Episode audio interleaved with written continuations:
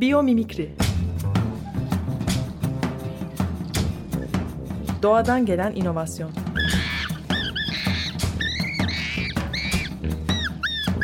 Hazırlayan ve sunan Zeynep Arhon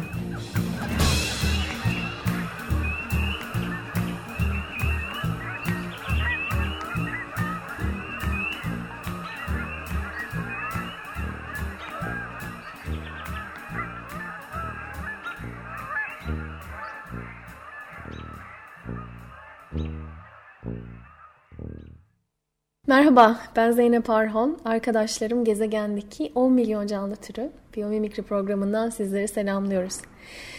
Ee, öncelikle biraz öksürük sesi duyabilirsiniz program boyunca. Ee, soğuk algınlığı ile uğraşıyorum. Elimde sıcak bir bardak çay var. Ee, eğer dayanılmaz bir noktaya gelirse o çaydan birkaç yudum alacağım. Sabrınız için teşekkürler.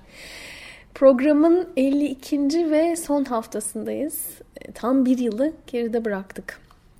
Bir yıl boyunca farklı şeylerden konuştuk tabii biyomimikri çerçevesi içinde. Birçok konuyu ele aldık. Ee, öncelikle biyomimikrinin tanımını yaparak başladık. Ee, Türkçe'de kulağa tırmalıyor. En azından kulağa yabancı geliyor bu terim dedik. Gerçekten de öyle e, biyo gezegenin canlı kısmını ifade ediyor. Bildiğimiz biyolojinin içindeki biyo dedik. Mimikri de to mimik fiilinden geliyor. Yani taklit etmek, benzetmek. Dolayısıyla biyomimikri yerine biyo benzetim demek de mümkün. E, bazılarımız bu, bu terimi tercih ediyor. E, biyomimikri doğadan işleyiş, doğanın işleyişini anlıyor ve doğadan öğreniyor. Öğrendiklerini de sürdürülebilir çözümler tasarlamak için kullanıyor e, diyerek tanımı tamamladık. Biyomimikrinin ne olmadığı ile ilgili devam ettik. Ne olmadığını konuştuk. Çünkü e, bir kavramı, yaklaşımı anlamanın eğer bir tarafı onun tanımını yapmaksa diğer tarafı da herhalde ne olmadığını tanımlamak. Buradan hareketle biyomimikriyi bio ile başlayan yani ona benzeyen isim olarak e, diğer yaklaşımlardan ayırdık. Örneğin biyo kullanım üzerinde durduk. E, dinleyicilerimiz hatırlayacaktır. Biyo kullanım doğayı, e, doğadaki canlıları üretimde kullanmak üzerine kurulu. Bu anlama geliyor. E, insanlığın zaten binlerce yıldır yaptığı da bu. Ama insan nüfusunun eriştiği noktada artık biyo kullanım sürdürülebilir bir yöntem olmaktan çıkıyor. Daha doğrusu çıktı. E, bunu söyledikten sonra biyomimikrinin farkını irdeledik tabii. Yani biyomimikrinin farkı doğadan ham madde almak, işte diğer canlıları çekip çıkarmak değil de öğreti, e, tasarım dersi, strateji e, çekip çıkarmak. Bu noktada e, biyo kullanımdan ayrılıyor. Biyomimikriyi yeni bir inovasyon yöntemi olarak tanımladık ama tabii doğadan öğrenmek, doğadan ilham alarak e, yenilikler, çözümler yaratmak hiç de yeni değil. O zaman biyomimikrinin neden yeni olduğunu söylüyoruz. Neden böyle bir, bir iddiada bulunuyoruz? Biraz bu soru üzerinde durduk. E, doğayı gözlemlemek, ondan öğrenmek belki insanlık tarihi kadar eski. Geçmişe baktığımızda e, doğayla iç içe yaşayan yerel halklar zaten hayatta kalmak için çevrelerindeki canlı türlerini gözlemlediler. Yani sadece e, güzel estetik çözümlere ulaşmak için değil, hayatta kalabilmek için, soğuktan korunmak için, kendileri için en uygun evleri yapabilmek için, e, gıda üretebilmek için yani hayati fonksiyonları yerine getirebilmek için insan doğadan çok şey öğrendi.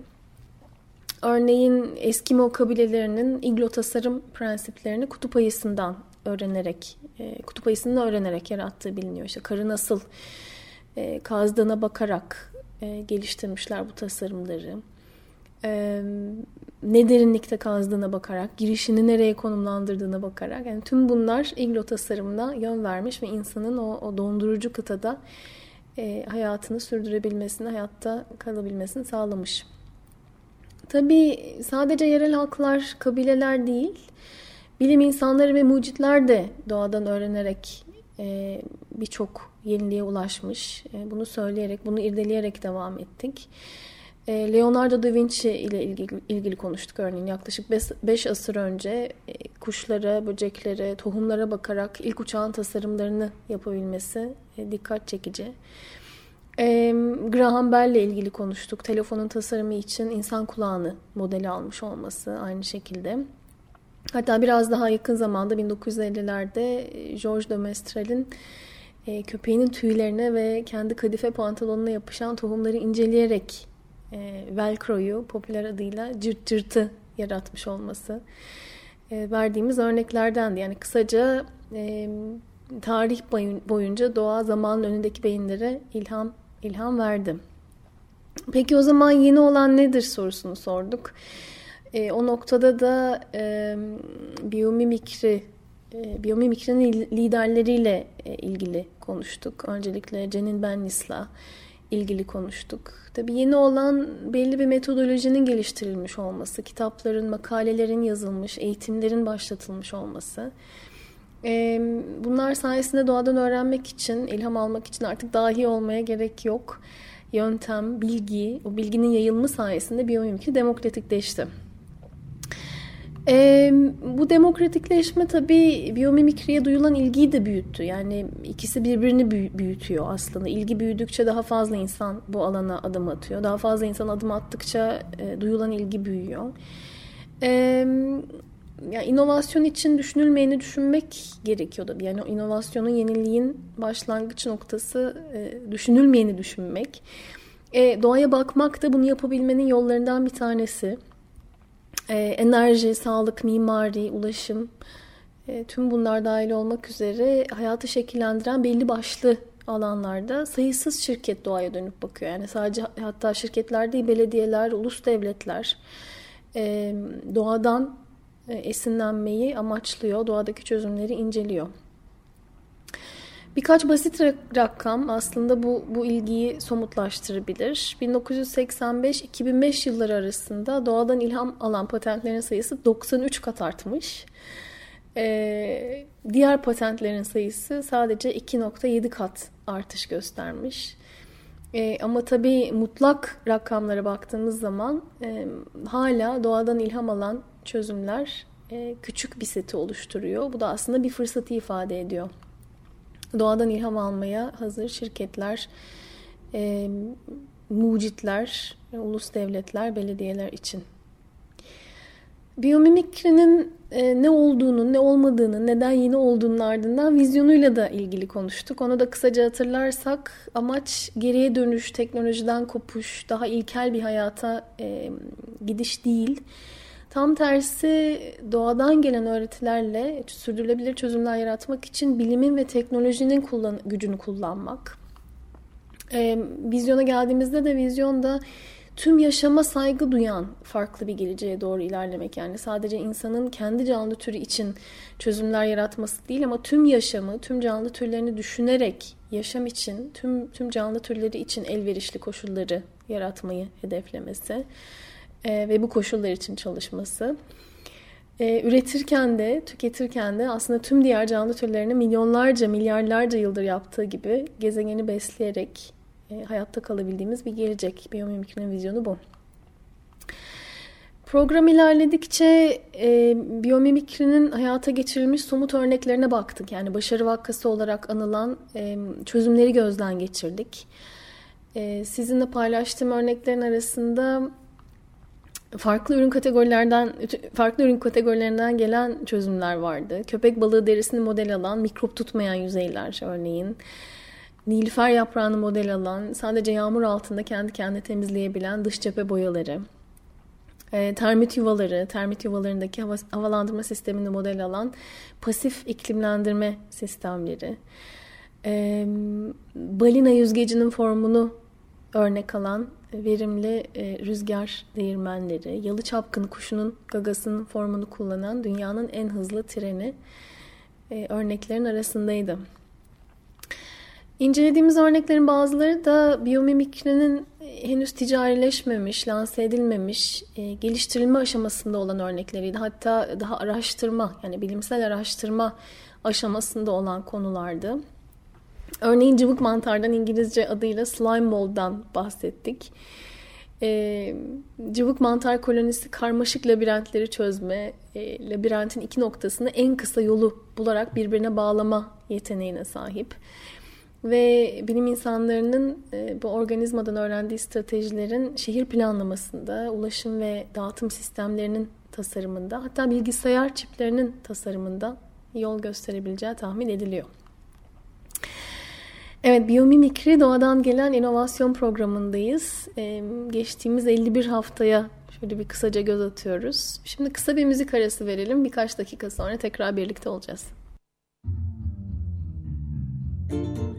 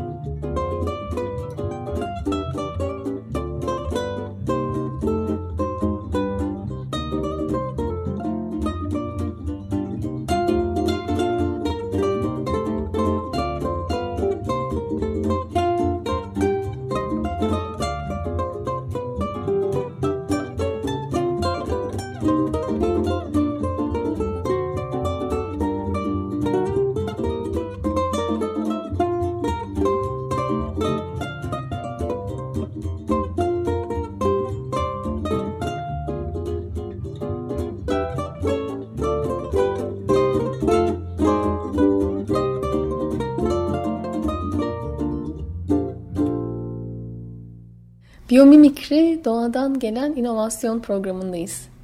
Programın ikinci bölümündeyiz. Geçtiğimiz 51 haftayı özetleyerek başladık. Önümüzdeki birkaç dakikayı da bu özeti tamamlamak için kullanacağım. Ee, sona doğru da hem gelecekle hem de doğayla ilişkilenen, bu yüzden de beni heyecanlandıran bir kavramı sizinle paylaşacağım. Geçtiğimiz 51 haftanın ortalarında bir yerde iş dünyası neden doğadan öğrenmeli sorusunu sorduk. Evet, üniversiteler, bağımsız laboratuvarlar, kısaca bilim merkezleri doğayı anlamaya çalışıyor. Ee, ama bu anlayışın, bu araştırmaların sonuçlarının iş dünyası için anlamı nedir? Hatta bu sonuçların iş dünyası için anlamı var mı? Ee, neden doğadan öğrenmeliyiz? Bu, bu soruya odaklandık ve bir değil de üç cevap verdik. Öncelikle yaratıcılık dedik. Ee, iş dünyası doğadan öğrenmeli çünkü elimizdeki soru, elimizdeki sorun ne olursa olsun doğaya dönüp bakmak ve doğa bu, bu meseleyi nasıl çözüyor e, diye sormak bizi farklı çözümlere götürüyor. E, düşünülmeyeni düşünmemizi sağlıyor. E, çözüm setimizi genişletiyor. E, e, inovasyon olmazsa zaten hayatta kalmak mümkün değil. E, böyle baktığımızda da doğadan öğrenmek hayatta kalmanın e, yollarından bir tanesi. İkinci cevap yani doğa neden e, iş dünyası neden doğadan öğrenmeli sorusunun ikinci cevabı, ikinci sebebi verimlilik. E, doğada atık yok. Atık dediğimiz şey insana mahsus. Doğa sadece elindeki malzemeleri kullanıyor. Yenilenebilir enerjiyi kullanıyor ve e, bunlarla müthiş çözümlere ulaşıyor. Kaynakların değerinin, maliyetinin arttığı bir dünyada da iş dünyası verimliliği doğadan öğrenebilir.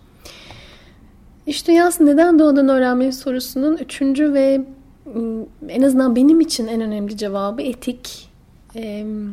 Burada biraz felsefi e, tarafa giriyoruz ama insan neden var? İnsanın bu gezegendeki rolü nedir gibi sorular akla geliyor. Yani rolümüz gezegeni kemirip bitirmek mi? Gelecek nesiller için yaşanamaz bir yere dönüştürmek mi? E, canlı türlerinin soyunu tüketmek mi? Sonunda da kendi sonumuzu getirmek mi? E, böyle olmadığını inananlar için doğadan öğrenmek e, mantıklı bir yaklaşım. Çünkü doğanın 3.8 milyar yıl içinde geliştirdiği stratejiler e, doğası itibariyle sürdürülebilir. E, eğer biz sürdürülebilir bir gelecek istiyorsak zaten etrafımızda çözümler var. E, ve o çözümleri anlamak bizi farklı yollara götürebilir. Gelecekten konuşmaya başlamışken e, gelecekle doğanın kesişim noktasındaki kavrama geçiş yapalım. E, bu kavram belli bir yenilikle hatta biyomimikrinin kendisiyle ilgili değil daha çok geleceğin kendisiyle ilgili ve doğayla da ilişkileniyor. Biyomimikri dünyasının dışında olsa da. E, bu kavram teğet olasılık.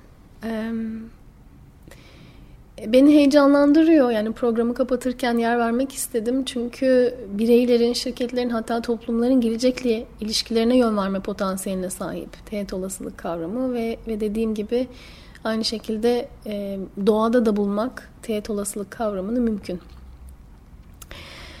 E, takip ettiğim inovasyon yazarlarından Steven Johnson teğet olasılık kavramını şöyle tanımlıyor. Teğet olasılık gölge gelecek gibidir. Mevcut çözümlerin sınırlarında gezer, geleceğin kendini yeniden keşfedebileceği tüm yollara, tüm yolların haritası üzerine düşer. Yani bu bir gölge, olası gelecek gibi bir şey e, ve e, tüm olasılıkların e, haritasının üzerinde e, dolaşıyor her yeni çözüm daha önce mümkün olmayan hatta akla gelmeyen yepyeni olası çözümlere ulaşmayı mümkün kılıyor. Aslında bu kavramın özünde böyle bir şey var. ve doğayla da ilişkileniyor dedik. Bu noktada Stuart Kaufman'dan bahsedelim. Yani teğet olasılık kavramının en iyi tanımı evet Steven Johnson'dan geliyor ama aslında kavramın yaratıcısı bilim insanı Stuart Kaufman biyolog ve Pennsylvania Üniversitesi emeritus profesörü. Stuart Kaufman teğet olasılık kavramına biyolojiden özellikle de yaşamın ilk oluşumundan yola çıkarak ulaştı. Yaklaşık 3.8 milyar yıl önce atmosferde su, amonyak, karbon monoksit ve amino asitler bulunmaktaydı. Yani yaşamın temel taşları vardı ama yaşam henüz ortada yoktu. Ee, ve yaşamın yapı taşları olan bu basit moleküller bir araya gelerek ilk bağlantıları kurdular. Hücre zarını inşa eden proteinler, e, RNA ve DNA gibi nükleik asitler bu, bu ilk bağlantıların teğet olasılıklarıydı. Nükleik asitlerin teğet olasılık olasılığında da tek hücreli canlılar, tek hücreli canlıların teğet olasılığında da çok hücreli yaşam vardı. Eee ve yaşam milyarlarca yıl içinde teğet olasılıkları zorlayarak çeşitliliğe yani bugün etrafımızda gördüğümüz biyoçeşitliliğe ulaştı. Ee, başka bir deyişle bugün etrafımızda gördüğümüz milyonlarca canlı türü aslında trilyonlarca teğet olasılığın sonucu. Çünkü açılan her kapı yepyeni başka kapılara çıktı. Tuğla üzerine tuğla ekleyerek saray inşa edildi.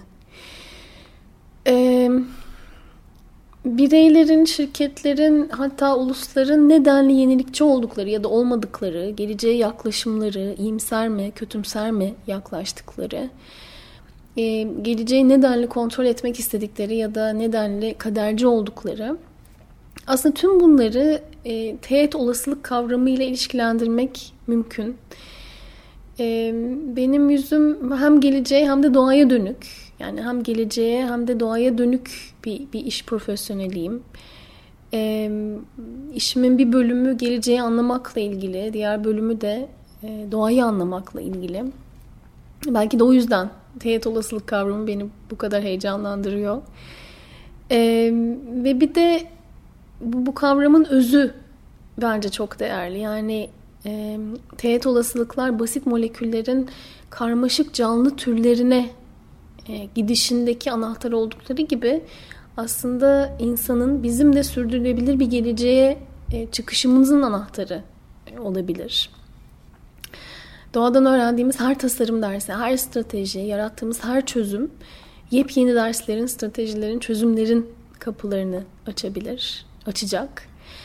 Ve ilk bakteriden çok daha karmaşık canlılara geçiş nasıl tek adımda olmadıysa insanın da tüm yaşam için elverişli bir geleceğe geçişi tek adımda olmayacak. Ee, böyle baktığımızda bizimle bu gezegeni paylaşan en az 10 milyon canlı türü var. Her birinden bir çözüm ödünç alsak demek ki 10 milyon strateji var. Ee, farklı bir gelecek mümkün. Yeter ki teğet olasılıkların sınırlarını zorlamaya devam edelim ve diğer canlılardan öğrenme alçak gönüllülüğünü gösterelim. Evet, biyomimikri doğadan gelen inovasyon programının sonuna geldik. Ee, açık Radyo'da program yapmak istememin, özellikle de biyomimikri konusunda program yapmak istememin en önemli sebebi e, radyonun, e, Ömer Madra'nın çevreyle ilgili yarattığı içerikti. E, o içerik benim kişisel ve profesyonel hayatımdaki değişimi tetikledi. Öğrendiklerim kendi varlığımı, bu gezegendeki rolümü sorgulamama ve e, biyomimikriyi e, bulmama doğru gitti. E, o değişim için, o dönüşüm için sevgili Ömer Madra'ya minnettarım. Kendisine ve ekibini e, seviyorum ve çok takdir ediyorum yaptıkları iş için. E, beni sizinle buluşturdukları için çok teşekkürler Ömer Madra'ya ve sevgili Açık Radyo ekibine. Bir yıl boyunca radyonun özel dinleyici kitlesiyle bir araya gelmek benim için büyük mutluluktu. Umarım e, doğadan aldığım ilhamı hak ettiği ölçüde size yansıtabilmişimdir. Çünkü e, doğaya, biyomimikriye hem kalbimle hem aklımla bağlıyım. Programın geçmiş bölümlerini Açık Radyo'nun internet sitesinde, podcast kanalında ve biyomimikri.com sitesinde bulabilirsiniz. Tekrar buluşana dek doğayla kalın. Biyomimikri Doğadan gelen inovasyon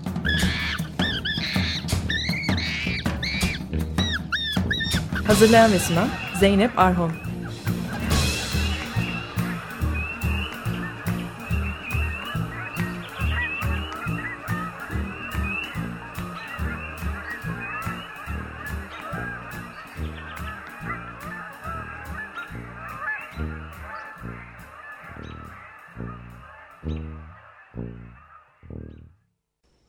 Radyo program destekçisi olun. Bir veya daha fazla programa destek olmak için 212 alan koduyla 343 41 41